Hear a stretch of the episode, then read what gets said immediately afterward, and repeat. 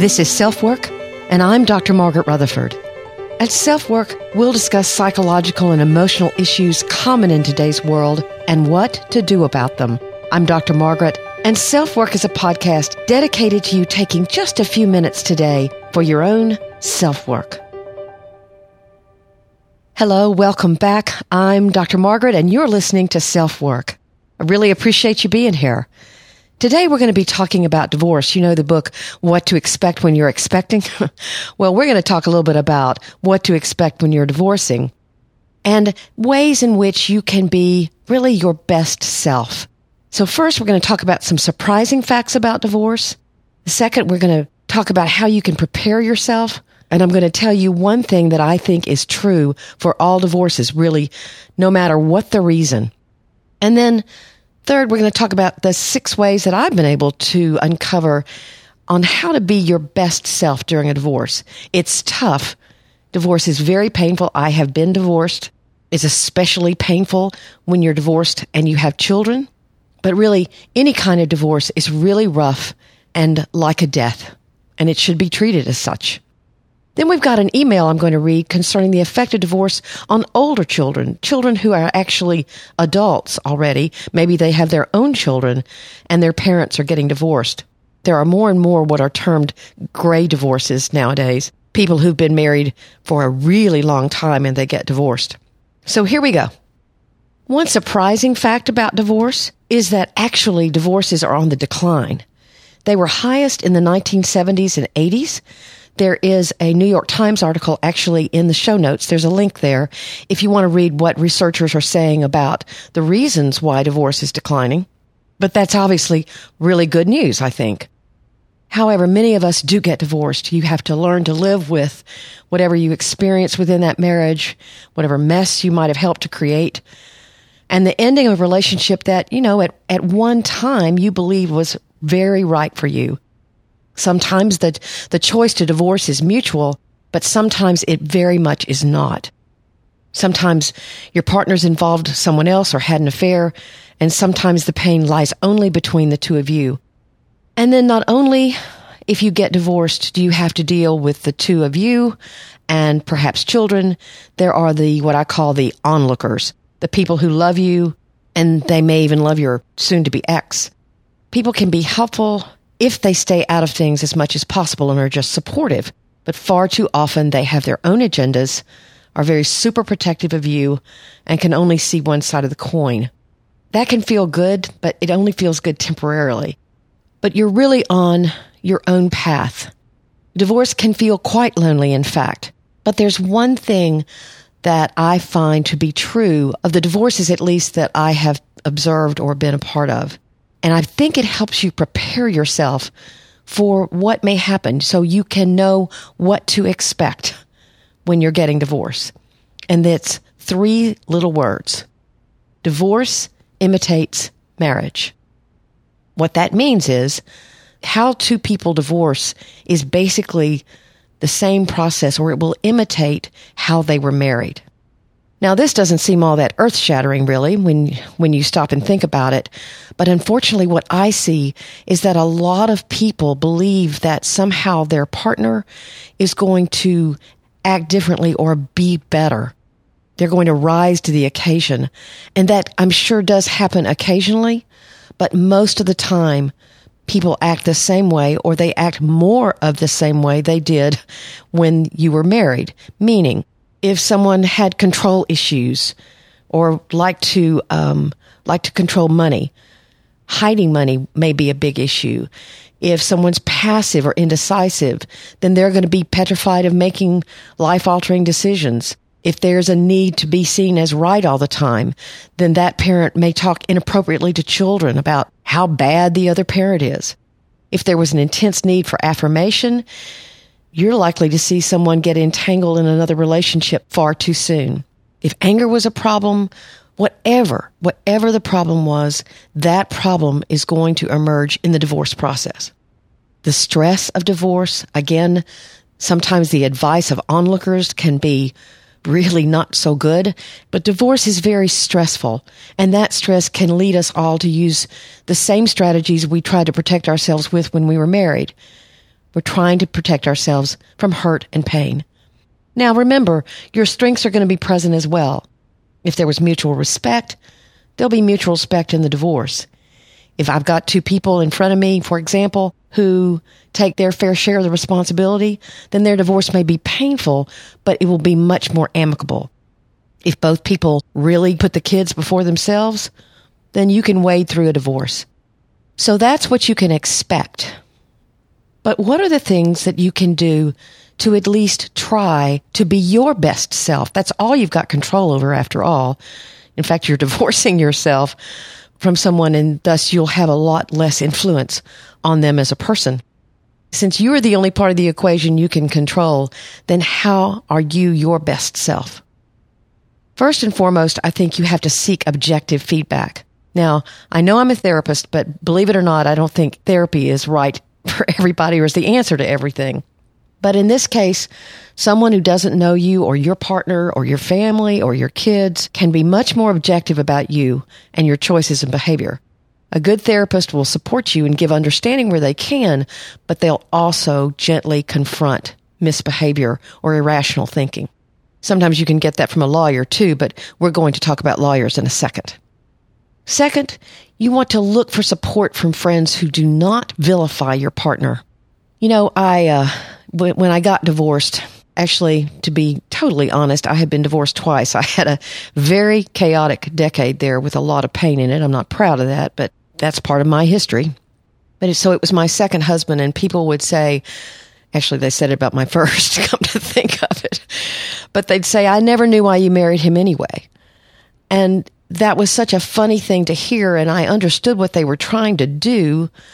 But I had loved both those men, and I thought the marriages were going to be good ones. So I struggled with people giving me this feedback. I think it's better to look for people who can be supportive of you, can listen to you when you're angry or you're tearful, but they don't undercut what was for you an important choice in your life. If you're going to surround yourself with people who are going to bash the opposite gender or going to bash your soon to be ex, that's simply not helpful. Third is to choose an attorney whose style fits the kind of divorce that you want. Some attorneys can be very gentle. Some have the reputation for being more ruthless and using fairly manipulative tactics. So if you need a fighter, if you need someone who's really is going to push you then seek out that kind of attorney. But if you do not, then ask around for an attorney whose reputation is different. Also consider mediation. Some states actually require it, but not all. Mediators are trained to work with legal and emotional ends of divorce. I really like mediation teams who are composed of a, of a therapist and a lawyer. One of the very strange things and shocking things I think really about divorce, especially a highly conflictual divorce, is you have all these people in your life, this lawyer, a judge, who suddenly becomes someone you're counting on, whose decisions can alter your life, an attorney ad litem, whomever. That's an attorney that is assigned to your kids, by the way. You can feel very, very lost. All of a sudden, you're talking about interrogatories and depositions. And a lot of times the questions on those are very specific, very detailed, and are meant to get information, but they're also meant sometimes to get under your skin. So again, finding an attorney that can guide you and effectively help you through all that process is very important. Here's my fourth suggestion. Take divorce breaks. what I mean by that is you certainly can't deny that your divorce is occurring but it can become all that you talk about with other people. People ask, how's the divorce going? And it can be tiring to answer it one more time. So, you know, you can tell your family and friends that you need to take a break from focusing on what's happening. You do something you love to do, even just simple things, visit friends you haven't seen in a while, go for hikes, begin something new, something fresh. Try to get off the emotional roller coaster.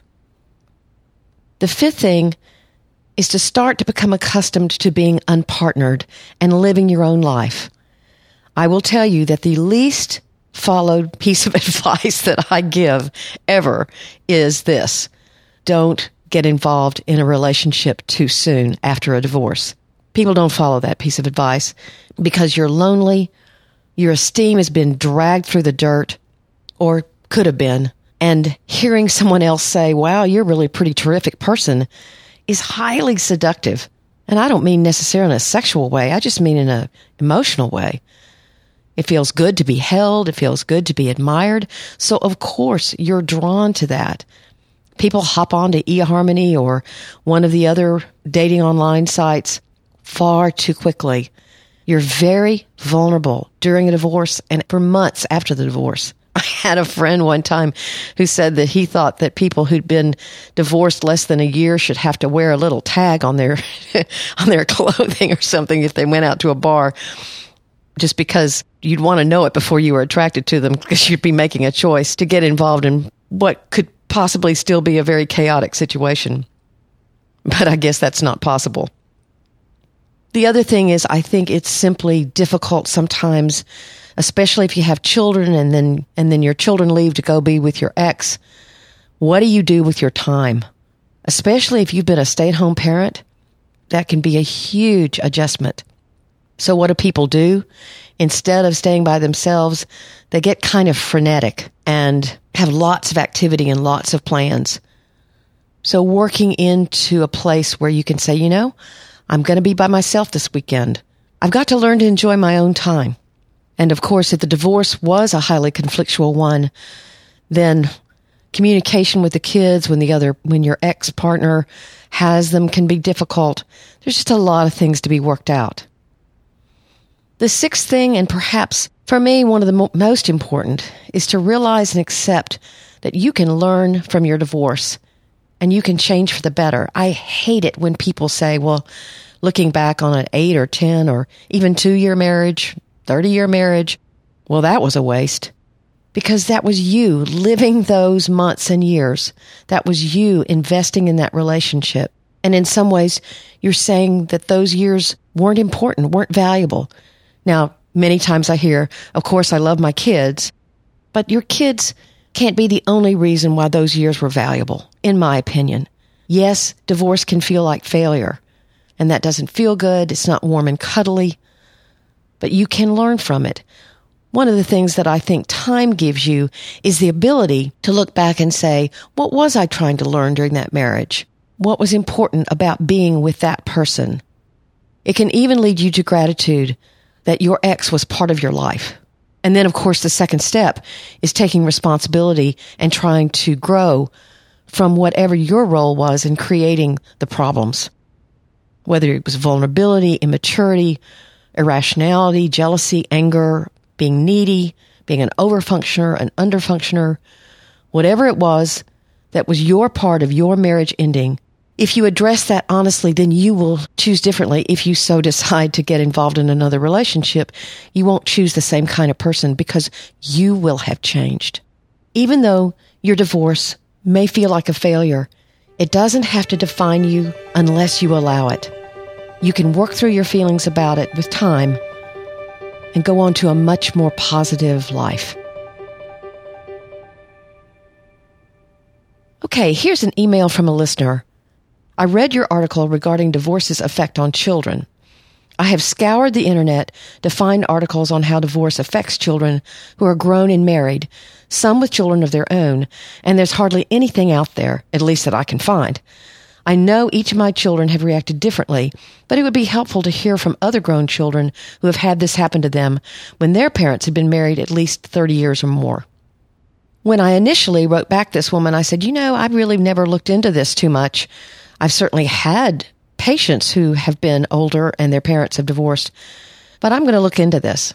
And I did. I found several articles actually there was even a movie made in 2013, ACOD, it was called. It was Adult Children of Divorce. But the articles that I found indicated that the problem is adult children aren't guided. They, they get pulled into decision making and the conflict much more with their adult parents or older parents than they would have if they had been children. They can be used as a confidant or even a financial advisor, for example. The other issue is a lot of kids don't really understand the impact of the divorce on them. They may be eight, nine, ten, and are dealing with some of the practical aspects of it at that age, but they don't think about the future and about what that divorce may entail. Older kids do. They understand what may happen logistically, pragmatically, emotionally. They may think about, well, you know, you've left mom or you've left dad, but he's got MS or she has depression and now it's going to be my job to take care of them. And so they can be angry about that. They're also are protective of their own children. When people who've been married a long time divorce, a lot of times their adult children are angry because their children are going to be affected, especially, again, if they don't get along. There is a link in your show notes to an article on just this that goes into this topic a lot more specifically. And I guess if you're an adult child of divorce, it's good to know that there are a lot of you out there. In fact, the trailer for the movie said 3% of the population has obsessive compulsive disorder and over 50% of the population are, are adult children of divorce. So I want to thank you for listening to Self Work today.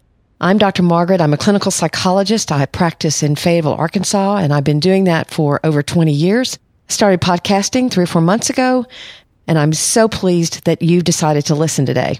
There are plenty of ways of getting in touch with me. I blog weekly at my website, drmargaretrutherford.com. You can email me and I will answer you. That is a confidential email, by the way.